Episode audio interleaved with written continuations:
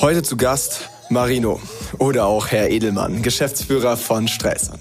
Streisand ist eine Marke mit sehr langer Geschichte und Tradition. Für die Ladies unter den Hörern, Streisand stellt Herrenklamotten her, kommt stark aus dem Geschäft mit Anzügen und so wirkliche Herrenmode. Umso spannender, dass sich diese etablierte Modemarke jetzt einen jungen, peppigen Geschäftsführer wie Marino mit ins Boot geholt hat.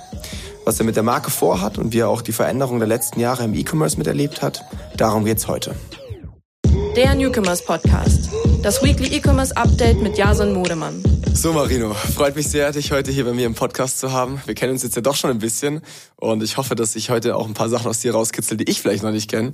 Ähm, am Ende gibt's Strelson ja schon relativ lange. Du bist ähm, aber als Geschäftsführer erst vor einigen Jahren dazu gekommen und äh, heute interessiert uns natürlich sehr, was hat sich seitdem getan? Wie ist deine Sicht auf E-Commerce, aber auch Marke? Und ich würde sagen, du stellst dich einfach erstmal vor, damit wir dich kennenlernen. Ja, ja, so und vielen Dank erstmal. Danke, dass ich hier sein darf ähm, und mit dir ein bisschen reden über meine Historie und meine Aufgabe aktuell. Ja, ich bin äh, Marino Edelmann, ich bin ähm, 44 Jahre, fuck, stimmt, 44. Man sieht's dir aber nicht an. Letzte Woche geworden. Ähm, bin ähm, aktuell, wie du richtig sagst, bei Strelson in der Geschäftsführung seit äh, drei Jahren jetzt. Schon auch da, die Zeit fliegt. Und äh, war vorher fast 15 Jahre bei Dreikorn auch in der Modebranche und habe ganz früher mal ganz klassisch BWL studiert, ganz langweilig und ähm, habe irgendwie dann aber gemerkt, dass die Mode so ein bisschen das ist, wo ich mich wohlfühle, wo ich mich vielleicht am besten verstecken kann, weil das ganze Bankkaufmann-Thema dann doch nicht das war, was man im BWL-Thema so gelernt hat und bin dann da eigentlich ja äh, bei, bei Dreikon eingestiegen, als Praktikant sogar war dann am Schluss Geschäftsführer Vertrieb und Marketing. Und bin richtig hochgearbeitet. Ey. da war kein anderer da. Vom Tellerwäscher zum Millionär. mein alter Chef würde sagen, es war kein anderer da. Aber ich ähm, bin dann jetzt genau bei Dreikon am Schluss für Vertrieb und Marketing verantwortlich und ähm, auch E-Commerce und bin dann jetzt bei Strelson aber gesamtverantwortlich, also auch für Produkt ähm, und Produktentwicklung. Und ähm, ja, das macht super viel Spaß, so eine Marke eben im Gesamten zu managen. Ja. Wer dich kennt, der weiß, glaube ich, dass du in der Fashionbranche gut aufgehoben bist. Ich glaube, das, das genau? passt ganz gut. Ach, schau dich doch an. Nein, das ist ganz gut, glaube ich. Ähm, was ich halt spannend finde, ist, wir hatten es jetzt ja gerade schon kurz durchgequatscht, Stralsund gibt's halt schon ein bisschen länger. Ne? Also es ist eine krasse Historie dahinter. Mhm. Willst du uns da vielleicht mal ein bisschen reinnehmen? Weil ich glaube, gerade wenn wir später so ein bisschen über die Marke Stralsund auch reden, mhm. könnte es wichtig sein, diesen Kontext zu verstehen. Mhm. Ja, die Marke gibt's schon tatsächlich sehr lange. Ähm, wurde ähm, 1945 in der Schweiz gegründet, war damals eine Mantelmanufaktur, Mantel und Jacken, die dort gefertigt wurden in der Schweiz. Damals ging das noch, äh, preislich, heutzutage natürlich nicht mehr vorstellbar, ähm, solche Sachen noch an dem Standort dort zu produzieren. Und wurde 1989 von der Familie Holy äh, gekauft. Die Familie Holy war die ursprüngliche Besitzerfamilie von Hugo Boss und ähm, ja, wurde dann eben Richtung Konfektion, Jacke, Mantel eben stark im Markt etabliert. Ähm, die ganze Holy Fashion Group, wie wir uns ja nennen, äh, besitzt drei Marken. Also zu uns gehört Strelson, dann Job, sicherlich auch bekannt, und äh, Windsor, eben drei Marken, die aktuell unter dem Dach der, der AG funktionieren. Und ähm, genau, ich bin für Strelson verantwortlich.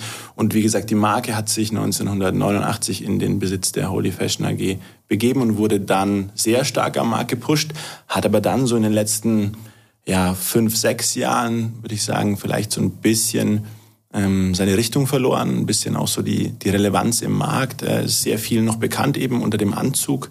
Es gab auch mal eine fantastische Jacke, in der äh, die, die Schweizer Armeedecken verarbeitet wurden. Die kennen auch ganz viele, also mit dem Schweizer Kreuz. Das waren alles so Highlights, die aber eher schon so zehn Jahre zurück sind, würde ich sagen.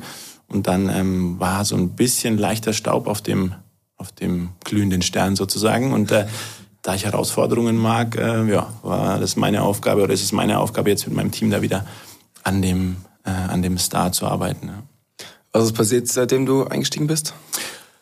Ah ja gut, wir haben uns natürlich am Anfang ganz lange Gedanken darüber gemacht, wofür die Marke steht, wofür sie stehen will in Zukunft und was auch ähm, wichtig ist für die Marke aktuell. Was macht die Marke heute modern? Ja. Wie kann ich mir das vorstellen? Also du bist da reingekommen und dann waren die ersten Wochen einfach mal nur Meetings und Brainstormings, wo du dir Gedanken gemacht hast, wo will ich hin mit der Marke? Oder? Genau, also ich glaube am Anfang, man nimmt sich das vor, sollte man auch tun, ist ein Tipp für jeden, der irgendwo in so eine Rolle kommt. Ähm, ich bin ja auch das erste Mal für mich gewesen nach 15 Jahren äh, bei Dreikorn eben, dass ich dort in eine neue Rolle äh, gerutscht bin oder in so eine Rolle. Und dann ist es, glaube ich, am besten, wenn man sich wirklich mal erstmal wochenlang zurücknimmt, zuhört und versucht zu beobachten. Das funktioniert manchmal besser, manchmal schlechter, jetzt kennst du mich auch ein bisschen. ähm, ähm, aber ich habe wirklich mein Bestes versucht und, und, und auch zuzuhören, weil es wirklich auch um, um, um, um ein Urteil zu treffen, um eine gewisse ähm, ähm, ja, fachkundige äh, Idee auch zu entwickeln, ist es einfach wichtig, wirklich alles zu verstehen. Und man versteht einfach nach, nach wenigen Tagen viel zu wenig von der Sache. Ich lerne heute noch, ähm, was das Team, was die Marke und was die Firma angeht. Aber wir haben uns genau zusammengesetzt mit den Teams, wir haben uns angeschaut, hey, wo waren die Erfolge in der Vergangenheit? Warum waren diese Erfolge da? Wofür steht die Marke? Worum, was läuft gerade nicht so? Warum läuft es eben nicht so? Was müssen wir ändern? Was sind, auch mit Kunden sprechen, mit den Teams reden ähm, und dann versuchen aus dieser ganzen Gemengelage so, ich bin dann doch auch ein Bauchmensch, aber so ein Gefühl zu entwickeln, hey, wo ist denn unser, wo ist denn unser Spot? Wo können wir rein? Ähm, wo haben wir den Hebel? Wo kriegen wir die Marke wieder auf die, auf die Erfolgsspur? Genau. Vielleicht ergänzend dazu, das hatte ich dir vorhin auch schon gesagt im Vorgespräch kurz, das ist natürlich auch ein Prozess, der immer stattfinden sollte. Ja? Also für, für eine Marke ähm, immer wieder dieses Hinterfragen ähm, und, sich, und sich abgleichen mit seinem Markt, mit seinen Kunden. Das ist was, was man eigentlich sechs Monate ähm, max, maximal äh, alle sechs Monate tun sollte. Wenn man das über mehrere Jahre nicht tut, passiert genau das, was wir jetzt bei, der, bei Strelson vorgefunden haben. Vielleicht, dass man so ein bisschen am Markt vorbeiläuft. Ja, deine Frage nochmal, bitte.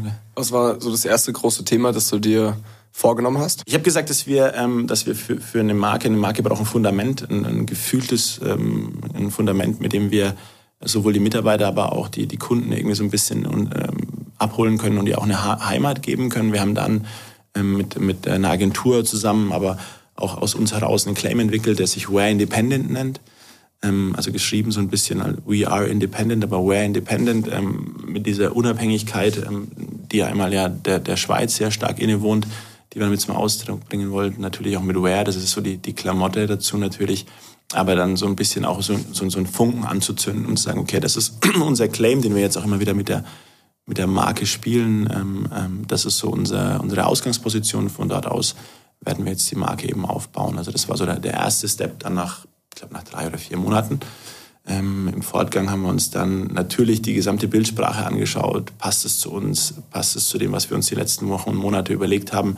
Aber auch, wo war denn die Marke schon mal? In unserem Fall war es so, dass die Marke vor 10, 15 Jahren viel progressiver war, ähm, viel, viel spitzer und, und, und viel einfach trennschärfer ähm, und das so ein bisschen verloren hat. Das heißt, wir sind eigentlich auch in manchen Parts wieder nur zurück zu den Wurzeln gegangen, ähm, was natürlich auch die Glaubwürdigkeit natürlich unterstreicht am Ende. Wenn du dich komplett als Marke von links nach rechts setzt und äh, ist es immer schwieriger, glaube ich, wenn du ähm, dann sagen kannst, okay, oder dich auf eine Vergangenheit berufen kannst, in der du sagst, wir waren da schon mal, wir stärken es einfach wieder.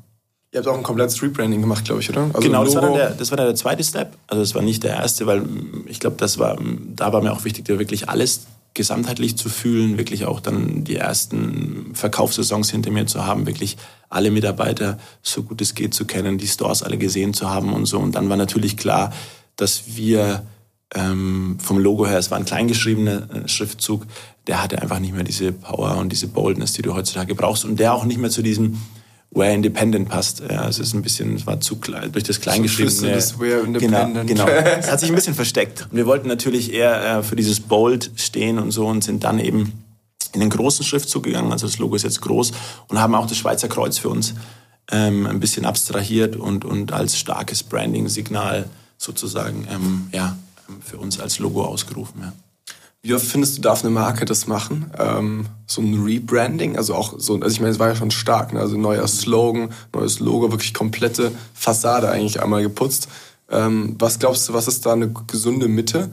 Ähm, weil ich meine, klar, zu oft irgendwie der, der, der, der Zusammenhang geht verloren. Mhm. Du weißt gar nicht mehr, wen du vor dir hast. Zu selten, wie du vorher gesagt hast, man verpasst dann vielleicht irgendwie auch Trends und die Gesellschaft an sich. Mhm. Ich glaube, es sind zwei Sachen. Einmal ist das Thema Logo nicht mehr so dogmatisch, wie es vor zehn Jahren mal war. Also als so eine Horde von Grafikern irgendwie, äh, die auf dich losgegangen sind, wenn du nur irgendwas gemacht hast am Logo oder an, an irgendwelchen Zeilenabständen im, im Impressum oder sowas. Ich glaube, heutzutage, wenn du dir anschaust, wie auch große Marken wie Louis Vuitton äh, zum Beispiel mit dem Logo umgehen, ähm, Virgil Abloh einfach ähm, ja, die, die Sachen getaggt hat auf äh, ähm, in Graffiti-Style auf die Taschen und sowas.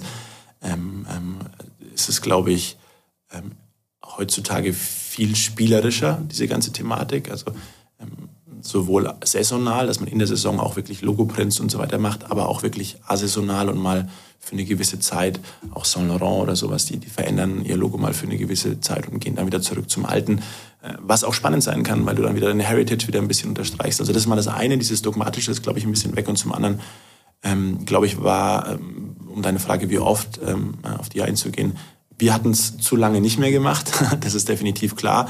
Und ansonsten, glaube ich, kannst du es kannst spielerischer machen und eher einen Ticken häufiger, aber eben nicht mehr mit einem, mit einem riesen, mit einem riesen ähm, Tamtam herum. Also wenn du dir, glaube ich, McDonalds anschaust oder Audi oder so oder auch VW, die spielen immer mal wieder so ein bisschen. Ja, und und ähm, da sind keine großen Veränderungen am Ende. Und je häufiger und je näher du am Puls bist, desto geringer muss der Ausschlag sein. Bei uns war der Ausschlag sehr groß, weil die Veränderungen zuvor eben nicht passiert sind. Und dann war einfach der, das Gap zwischen dem, was damals vor rund 15 Jahren bei der, bei der letzten Logo-Umstellung passiert ist, bis, bis heute, das Gap war einfach zu groß, deswegen war der Step, den wir tun müssen, auch größer. Ich glaube, es gibt halt wenig Branchen, wo die Marke so essentiell ist, auch für den kompletten Geschäftserfolg, wie die Fashionbranche, vielleicht Automotive noch oder so. Aber also ich glaube, in der Fashionbranche dreht sich da schon extrem viel drum. Ähm, wir hatten ja im Vorfeld schon kurz mal ein bisschen angeschnitten, ähm, aber ich, ich werfe dir die Frage jetzt einfach nochmal hin. Was macht für dich eine relevante, in Klammern, Fashion-Brand heute aus? Was glaubst du sind Themen, die du beherrschen musst als Marke? Mhm. Ähm, was sind vielleicht auch Sachen, die du, wie du jetzt gerade schon gesagt hast, bewusst auch mal hinten anstellen kannst, wie jetzt so irgendwie Brand-Konformität oder sowas? Das ist ja was, das ist wirklich, das rückt weiter in den Hintergrund. Ne? Mhm. Ähm, was sind Themen, wo du jetzt auch sagst, hey, die willst du ganz neu bei Stress und etablieren, mhm. ähm, die sind dir wichtig, weil so sowas braucht eine gute Marke heute? Ja, klar, das erste und das Wichtigste ist, glaube ich, dass eine Marke eine ganz klare Ansprache und DNA braucht, einfach, sich irgendwie am, am Markt verankern muss ähm, mit, einer, mit, einem ganz, einer ganz klaren Message. Da draußen gibt es, wie du richtig sagst, tausende von Marken mit 185.000 verschiedenen ähm, Bereichen, die sie ansprechen. Wenn du da herausstechen willst, musst du einfach irgendwie auch ganz klar sein in dem, was du tust, ähm, ähm, in deinem ersten Kundenkontakt zumindest. Und das ist, glaube ich, auch heutzutage eines der wichtigsten Themen. Und dann, äh, glaube ich, für mich tatsächlich ist eines der wichtigsten Dinge, und das ist am einfachsten umschreibt, ist das Thema Zeitgeist. Und das ist was, was gelebt sein muss ähm, in der Marke und am Schluss endlich auch in deinem Team. Die Modebranche ist, ist glaube ich, die, die sich am, am schnellsten erneuert. Alle, spätestens alle sechs Monate kommen irgendwie neue Kollektionen. Teilweise bei Zara ist es alle vier Wochen klar, aber wir sind jetzt noch ein bisschen klassischer unterwegs. Ähm, wenn du dort immer am Zeitgeist sein willst, dann muss es dir Freude machen am Ende und auch deinem Team immer wieder zu pushen, zu schauen, wo ist unser Kunde, was mag er, was mag er nicht, wie kommuniziert der Kunde wo lässt er sich inspirieren? Welche sind die neuen Plattformen, ähm, über die diese Kommunikation stattfindet? Ähm, was sind die, die, die over, äh, overall politischen Themen, die vielleicht auch Einfluss nehmen? Thema Nachhaltigkeit gerade, das natürlich extrem wichtig ist für die Branche. Es ist eine sehr schmutzige Branche. Wir müssen uns alle hinterfragen, äh, müssen Dinge besser machen, weniger konsumieren, besser konsumieren, die Umwelt irgendwie dabei ähm, weniger zu beschädigen. Das sind tausend Sachen, die auf uns einprasseln, weil ich glaube, am Ende ist eine Marke und ist die Modebranche auch so ein gewissen, zum gewissen Maß ein Spiegel von dem, was in der Gesellschaft passiert. Und, und ähm, wie gesagt, deswegen glaube ich, das Wichtigste muss dieser, dieser unfassbare Bock sein, den du haben musst, dich eben mit dem Zeitgeist und der, der Jugend, aber auch der, der Erwachsenen auseinanderzusetzen, um zu verstehen, was mit deiner Marke gerade passiert in diesem Spannungsfeld. Ist sie dort noch richtig? Muss sie sich verändern? Und wenn du das konstant machst, dann hast du auch nie dieses Problem, dass du irgendwann mal, wie vielleicht wir dann auch, auf einmal von einem riesen Gap stehst und sagst, okay, jetzt müssen wir einen ganz großen Schritt machen, weil wir es vielleicht ein bisschen vernachlässigt haben in der Vergangenheit. Und äh, wenn man da auch sieht, wieder, wieder zum Beispiel so ein Louis Vuitton, ich meine, wir sprechen irgendwie von dem klassischsten ähm, Modehaus ähm, mit der größten Historie und Heritage, die man irgendwie sich vorstellen kann. Und dann kommt da so ein Virgil Abloh an, der eigentlich DJ ist und Influencer, der unglaubliches Talent hatte in ganz vielen Bereichen. Aber der wird dann einfach Chefdesigner und macht einfach. Spray ein bisschen rum. Ja, ja, und fährt Skateboard auf der Modenschau sozusagen, ja, doof gesagt. Aber das zeigt so ein bisschen dieses Gap, den Mut auch und, und auch vielleicht auch das Spannende an unserer Branche. Aber darauf musst du einfach Bock haben. Und dann, glaube ich, ähm, wird am Ende dein Konsument spüren, dass du als Marke das lebst, dass du als Marke irgendwie ähm, dich beeinflussen lässt, dich damit auseinandersetzt, was passiert, was der Kunde will, dann bist du am Ende, glaube ich, immer richtig. Aber das heißt ja eigentlich schon, dass du es ganz viel auch die Verantwortung bei deinem Team siehst, oder? Also ich meine, dieses Fingerspitzengefühl, das kommt ja viel auch aus dem, also ich meine, du wirst jetzt nicht der sein, der am Ende den TikTok-Kanal selber schmeißt, der sich überlegt, hey, wo wollen wir morgen sein und so. Ne? Also klar, du, du leitest das, aber für viele Themen wirst du auch Verantwortliche haben, die dann für jeden einzelnen Teilbereich genau dieses Feinfühlige haben müssen und verstehen müssen, wo geht die Gesellschaft hin. Genau. Da muss ein ganz großes Verständnis auch im ganzen Team da sein, oder? Voll. Ich muss natürlich vorleben, klar, am Ende. Also muss ich den, den Leuten auch den, den, den, ja, den, den Hint geben oder die Idee und vielleicht auch die Richtung, die Overall-Richtung für uns vor, äh, vorleben. Ähm, aber das, was ich gerade beschrieben habe, dieses Gefühl von wir sind in einer Branche, die einfach diesen, diesen Zeitgeist so analysiert und an dem so dran ist, das ist schon was, das ist, verlange ich von meinem Team, aber das mögen wir auch einfach alle. So ist das Team zusammengestellt, so haben wir uns alle gefunden ein Stück weit. Jeder von uns hat Bock darauf. Ja, und ich glaube, ähm, das ist vielleicht auch meine Verantwortung, dass ich dafür sorge, dass die Menschen, die in dem Team sind, alle diesen, diesen Weg mitgehen wollen. Ich glaube, du würdest aber auch nicht, du fühlst dich in der Modebranche auch nicht wohl, ähm, wenn du eher gerne den ganzen Tag, äh, wie soll ich sagen, ausschließlich Pixel von links nach rechts schieben möchtest, ja. dann hast du. Oder eben auch jetzt nicht diesen Drang nach neuem genau. Innovation genau. und so weiter. Genau. Ja, verstanden. Du hast das Thema Fast Fashion jetzt ja gerade schon angeschnitten und gib uns da gern mal deine Sicht auf das Thema wieder. Am Ende ist es ja nicht mal mehr ein Alleinstellungsmerkmal oder so, sondern eher Pflichtprogramm und das finde ich auch gut. Aber natürlich seid ihr auch ein Konzern und könnt euch nicht von heute auf morgen komplett strukturell umdrehen. Was sind die Dinge, die ihr machen könnt und auch jetzt schon macht?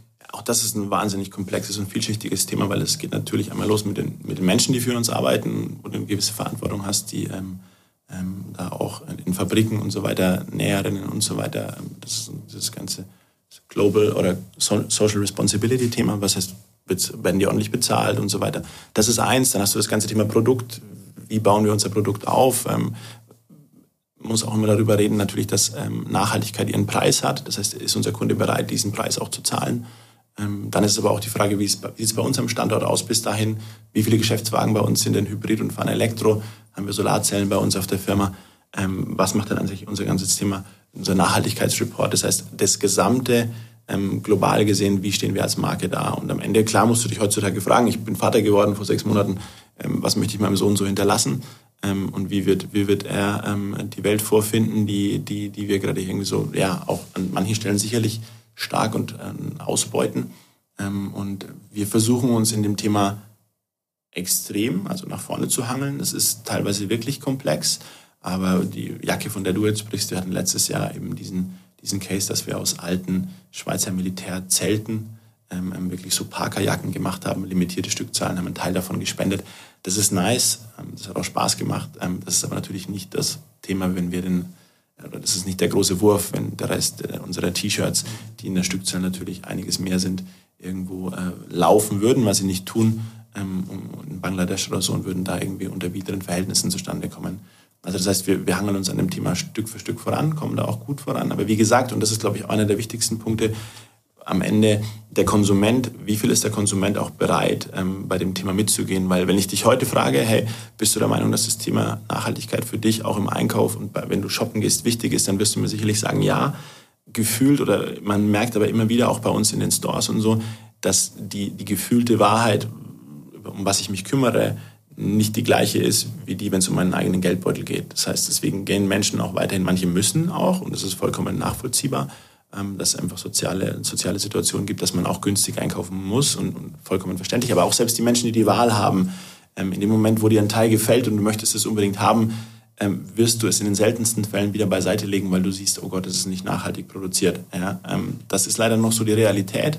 Ähm, dennoch ist es ein super wichtiges Thema, es wird immer wieder wichtiger und, und wir, gerade wir als Marke aus der Schweiz, die Schweizer Alpen, äh, Natur und so weiter, der, wir uns verbunden fühlen, für uns ist es natürlich enorm wichtig, in dem Thema voranzukommen. Oh, ich finde, du hast gerade sehr viele Sachen sehr gut zusammengefasst.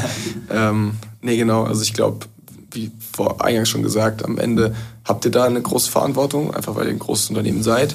Ähm, aber natürlich muss man da auch aufpassen, was man als Konsument.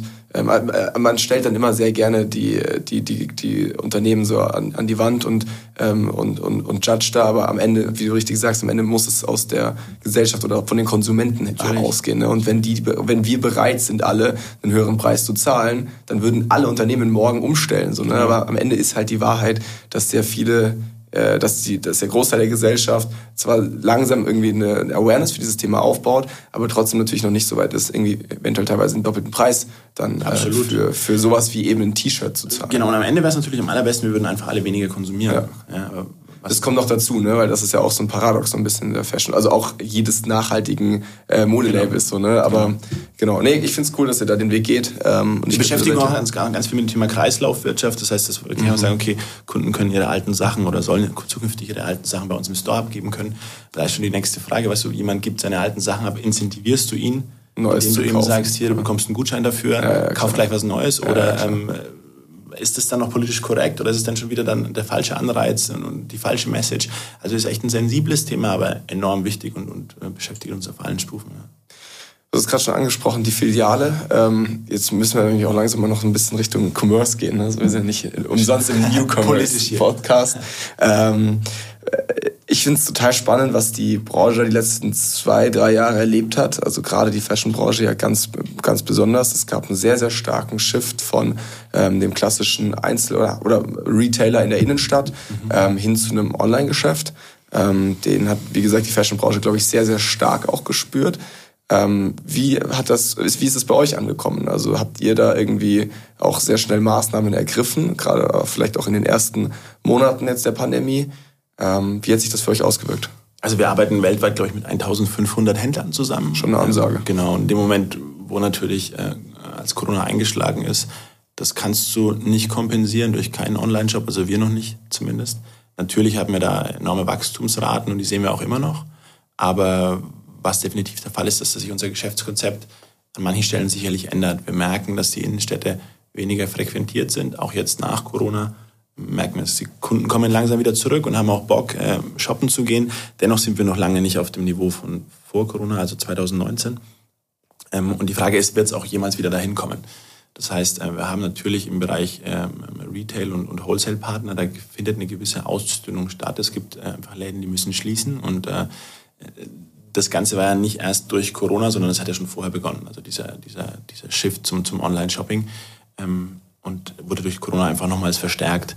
Und damit ist natürlich so für uns eine Marke wie wir oder wie du sie auch andere wie Hugo Boss und so weiter, wir sind alle sehr stark ähm, Wholesale getrieben. Wir kommen eben aus diesem, aus diesem Geschäftskonzept, dass wir in unseren Showrooms unsere Wholesale-Partner ähm, ähm begrüßen und ihnen dort eben unsere neuesten Kollektionen vorstellen. Die kaufen ein, wir produzieren sie, liefern, liefern es an sie und sie verkaufen, ähm, dass wir eben mehr und mehr jetzt auch direct to consumer gehen natürlich. Und das ist äh, auch mega spannend und, und auch herausfordernd, aber ähm, ist absolut notwendig. In den nächsten, nächsten Jahrzehnten wird sicherlich das Ganze noch mehr in die Richtung gehen. Und da hatten wir ja auch vorhin schon mal drüber gesprochen. Das ist natürlich auch so ein kleiner ähm, Clash, der jetzt da stattfindet. Es gibt Marken, die sind mit D2C eben an den Start gegangen. Ja, die gibt es nur, weil es Instagram gibt und machen beachtliche Zahlen. Und da gibt es eben die alte Welt sozusagen. So ein bisschen wie Tesla und Audi vielleicht irgendwie.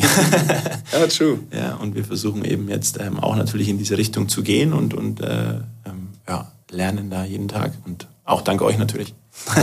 Wusstest du, das habe ich jetzt erst letztes Wochenende rausgefunden, dass diese ganzen Tesla Filialen wirklich von Tesla selbst sind. Mhm. Die haben keine Händler. Also mhm. jeder andere Autohändler verkauft ja, oder jeder andere Autohersteller verkauft halt über Händler. Mhm. Tesla so, nee, D2C. Also das ist wirklich, yeah. das ist, das ist crazy, ne, was du da dann auch, ich meine, äh, irgendwer letztens im Podcast, ich weiß gerade nicht mehr, wer es gesagt hat, aber das fand ich super geil zusammengefasst.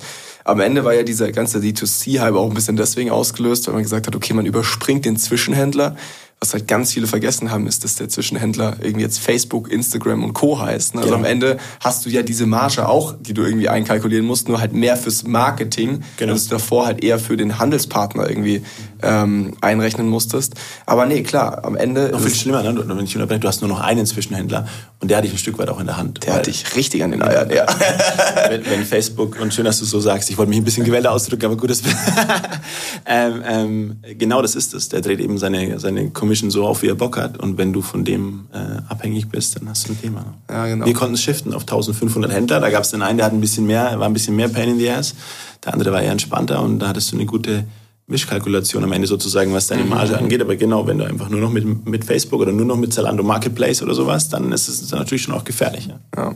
Das heißt aber, bei euch hat dann wirklich sehr schnell eine Verwandlung einfach stattgefunden, oder wie? Weil ich meine, man muss sich das jetzt so vorstellen, wie du gesagt hast, ihr habt allein die Produktion, ihr habt ja davor nicht mal wirklich Stückzahlen so kalkulieren müssen, D2C, so stark wie jetzt. Ne? Also ich meine, wenn du wirklich sagst, hey, du änderst dein Geschäftsmodell komplett, das ist ja was, das ist ja nicht nur, hey, wir haben jetzt hier äh, 2000 Hosen liegen und diese 2000 Hosen, ja, hauen wir die zu den Händlern oder eher in den Online-Shop. Nee, nee, sondern ihr musstet ja wirklich, ihr musstet ja umkrempeln, ihr musstet wirklich überlegen, hey, wie gestalten gestalten vielleicht auch die Prozesse in Zukunft neu, wo wir anderen Fokus äh, legen. Ich glaube, zu Beginn, also vor, weiß ich nicht, 10, 12 Jahren, als ähm, wir uns mit dem Bereich E-Commerce mehr und mehr auseinandergesetzt haben, dann war es eher so, dass eigentlich der Online-Shop für uns wie eine äh, wie ein Laden oder eine Filiale ist. Ja, okay. Genauso wurde er auch behandelt. Er hat eingekauft, hat seine Ware bekommen, hat sie verkauft.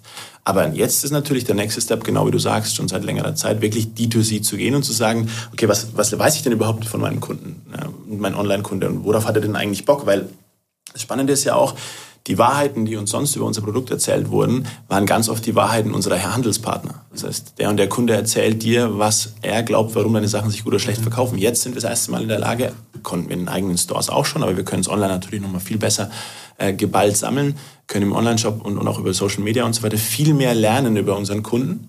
Ja, super freudige Sachen dabei, wo du merkst, er ist teilweise sehr viel weiter, als unser Handelspartner es vielleicht jemals war und fangen jetzt natürlich an, ähm, den Store auch mit eigenen ähm, ähm, ja, ähm, Drops mit eigenen äh, Linien und so weiter zu bestücken, ähm, aus diesen Erfahrungen heraus, die wir einfach sammeln. Ja, wir haben jetzt gerade eine, eine, eine ähm, Rennrad-Kollabo äh, gemacht mit Fabian Cancellara, das ist ein, ein Schweizer Nationalheld, äh, Nation, der hat ähm, Goldmedaillen bei Olympia gewonnen im, im Zeitfahren. Rennradzeitfahren, hat auch ähm, Tour de France-Etappen gewonnen. Haben mit dem jetzt zum Beispiel so eine Off-Bike-Capsule entwickelt, also wirklich für die, wir sind ja dann auch nur eine, eine Herrenbrand, also macht ja nichts für die Mädels, aber wir haben einfach wirklich das Thema Rennrad angepackt, ist gerade ein Thema, das total Zeitgeist ist. Räder ähm, sind ja allenmal ausverkauft sozusagen und wir haben mit ihm zusammen eine Kollektion entwickelt und lernen gerade darüber, ja, und sind teilweise mega überrascht, wie die, wie die Marke eben da auch ähm, gut funktioniert in diesem Bereich. Aber solche Sachen werden jetzt mehr und mehr einfach oder kommen mehr und mehr und wir behandeln eben den Shop nicht mehr wie eine Filiale, sondern mehr auch einfach wie einen klassischen D2C-Kanal. Ja. Das heißt aber schon, dass ihr super viel dazulernen musstet jetzt die letzten Ja, ein, zwei, Fall, drei Jahre. Äh, Liegt's daran, liegt auch daran, also äh, dadurch, Ich glaube sogar noch vorher. Ich glaube, vor, vor fünf, sechs Jahren, sieben Jahren ging es schon heftig los. Die größte Lernkurve war, glaube ich, mit dem Start des ganzen E-Commerce-Hypes. Ja, ja, ja, okay. Liegt auch daran, also du hast jetzt gerade gesagt, ihr habt den Shop wie eine Filiale behandelt. Mhm. Das fand ich spannend, ähm, weil es natürlich für eine, für eine klassische D2C-Brand, die jetzt vielleicht dann auch irgendwie in den letzten Jahren erst so geboren wurde, ist es natürlich ganz anders allein vom Denken. Ja, ne? Da klar. ist der, das ist dann nicht eine Filiale, sondern das ist die Filiale. Genau. Alles wird dann herausgegeben und eventuell gibt man noch ein bisschen was an Handelspartner. Ähm, ist daher auch ähm, oder ist das der, der Ursprung, warum ihr das auch in zwei Firmen bei euch geteilt habt? Also ähm, wir haben ja unsere Rechnung gestellt an zwei Companies. Das eine ist die Strelson AG, das andere ist die, weiß ich gerade nicht mehr. Die Holy Fashion Group. nee, es gibt, ihr habt doch noch eine E-Com.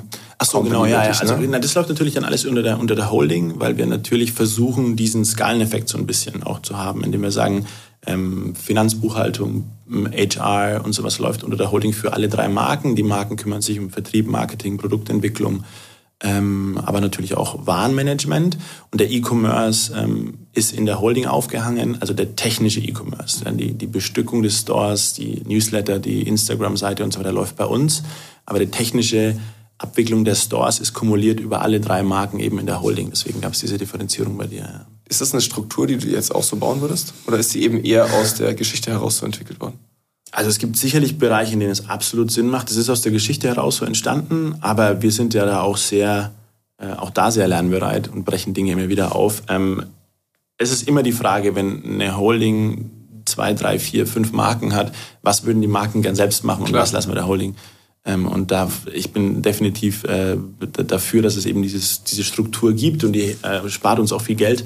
Ähm, natürlich würde ich in manchen Bereichen vielleicht noch mehr selbst gerne machen, weil ich es wahrscheinlich, denke ich, besser weiß, aber das ist natürlich auch mit einem großen Fragezeichen zu versehen. Das heißt aber, dass ihr schon versucht, auch als Marke dieses Thema E-Commerce immer so ein bisschen weiter vielleicht jetzt auch zu euch zu ziehen, sodass das halt irgendwie auch aus einer Hand kommt. Wir sind mega eng mit dem Team, ne, Ja, die, die da okay. sitzen. Und, und, und äh, klar gibt's immer wieder Themen, wo sie vielleicht ein bisschen kommerzieller sein wollen, Ja. Themen früher in Sale bringen wollen als wir, die dann die Marke eher als die Markenhoheit eben habt halt am Ende eine andere Zielsetzung. Ganz genau, sagen, ne? ganz genau. Und auch eine andere, vielleicht auch eine andere Wertschätzung, manche Sachen. Ja. Also, uns ist die Marke halt vielleicht zu heilig in manchen Bereichen, wer weiß es, die sind dort vielleicht, und das trifft sich, da in diesem Spannungsfeld entstehen aber auch gute Dinge. Es sind so ein bisschen so, vielleicht etwas neutralerer Blick auf die Sachen und wir vielleicht ein bisschen emotionaler, aber ähm, ja, das trifft sich dann meistens ganz gut. Wie geht's dann damit jetzt euren Händlerbeziehungen? Also ähm, gerade Also als vor, weiß ich gar nicht, 10, 12 Jahren diese ganze E-Commerce-Thematik hochkam, war es ein enormes Thema. Händler natürlich alle Angst gehabt, dass ihnen was weggenommen wird. Das war eigentlich das Schlimmste, wenn du zu Zalando gegangen bist mit deiner Marke, weil damit bist du natürlich jedem Händler in den Rücken gefallen. Und das war so ein bisschen dieses, ich glaube, so dieser Versuch, sich aufzubäumen. Ähm, aber mit dem Marktvolumen, das da entstanden ist, sind natürlich nach und nach alle Marken oder 95 Prozent der Marken diesen Weg gegangen. Und heute ist es kein Thema mehr. Ähm, heute gibt es ja dann sogar auch die Möglichkeiten, dass die Händler ähm, ihre Ware selbst, also die Ware, die sie vorher mhm. bei uns gekauft haben, ihre Ware dann aber selbst über Zalando, über den Marktplatz spielen. Das heißt, dann konkurrieren wir teilweise sogar mit unseren Händlern, was ein bisschen absurd ist. Ähm, aber ähm, mittlerweile ist es einfach Teil des, des Marktes und bei weitem nicht mehr so schlimm wie damals. Damals war es eben diese große Angst und es stimmt ja auch, hat sich ja auch bewahrheitet. Mit dem Marktvolumen, das dort eben gewachsen ist, gab es auch einfach einige Händler, die eben keine Daseinsberechtigung mehr hatten. Ja, mega. Marino, ich bedanke mich bei dir. Es waren sehr, sehr viele sehr interessante Sachen heute dabei. Wir machen jetzt einfach mal einen Hardcut, aber ähm, ich fände super, wenn jetzt alle Hörer, die heute dabei sind, äh, Marino im Nachgang mal abchecken, natürlich auch Stresson. Ähm, ich glaube, ihr macht einiges richtig. Jetzt, ihr habt äh, viele Kanäle irgendwie ganz neu. Jetzt irgendwie so ein TikTok oder so. Ihr seid super schnell gewachsen. Äh, ich glaube, dass da jetzt gerade auch unter deiner Fittiche äh, eine ganze Menge vorangeht. Ich finde es super spannend, wie ihr es schafft, äh, diese, diese, diese Historie, die ihr habt als Marke, verschmelzen zu lassen mit, einem, mit, mit neuen Trends und eben einer, einer Gesellschaft, die heute irgendwie so ähm, natürlich andere, teilweise dann auch Werte oder teilweise andere Dinge sehen will. Ähm, und ich finde, ihr findet da eine sehr gute Mitte. Ähm, von daher klarer Aufruf, gerne mal ähm, die, die Marke ähm, einfach nochmal so auch selber nochmal beleuchten im Nachgang. Klar, und bei Fragen auch jederzeit gerne melden, wenn irgendwas ähm, missverständlich war oder Das ist doch, das ist doch ein sehr gutes Angebot. Marino, vielen Dank dir. Danke dir, Jason. Und alle Hörer, Gute bis Zeit. zum nächsten Mal. Bis bald. bye, bye. Ciao. Der Newcomers Podcast. Das Weekly E-Commerce Update mit Jason Modemann. Jeden Mittwoch. Überall, wo es Podcasts gibt.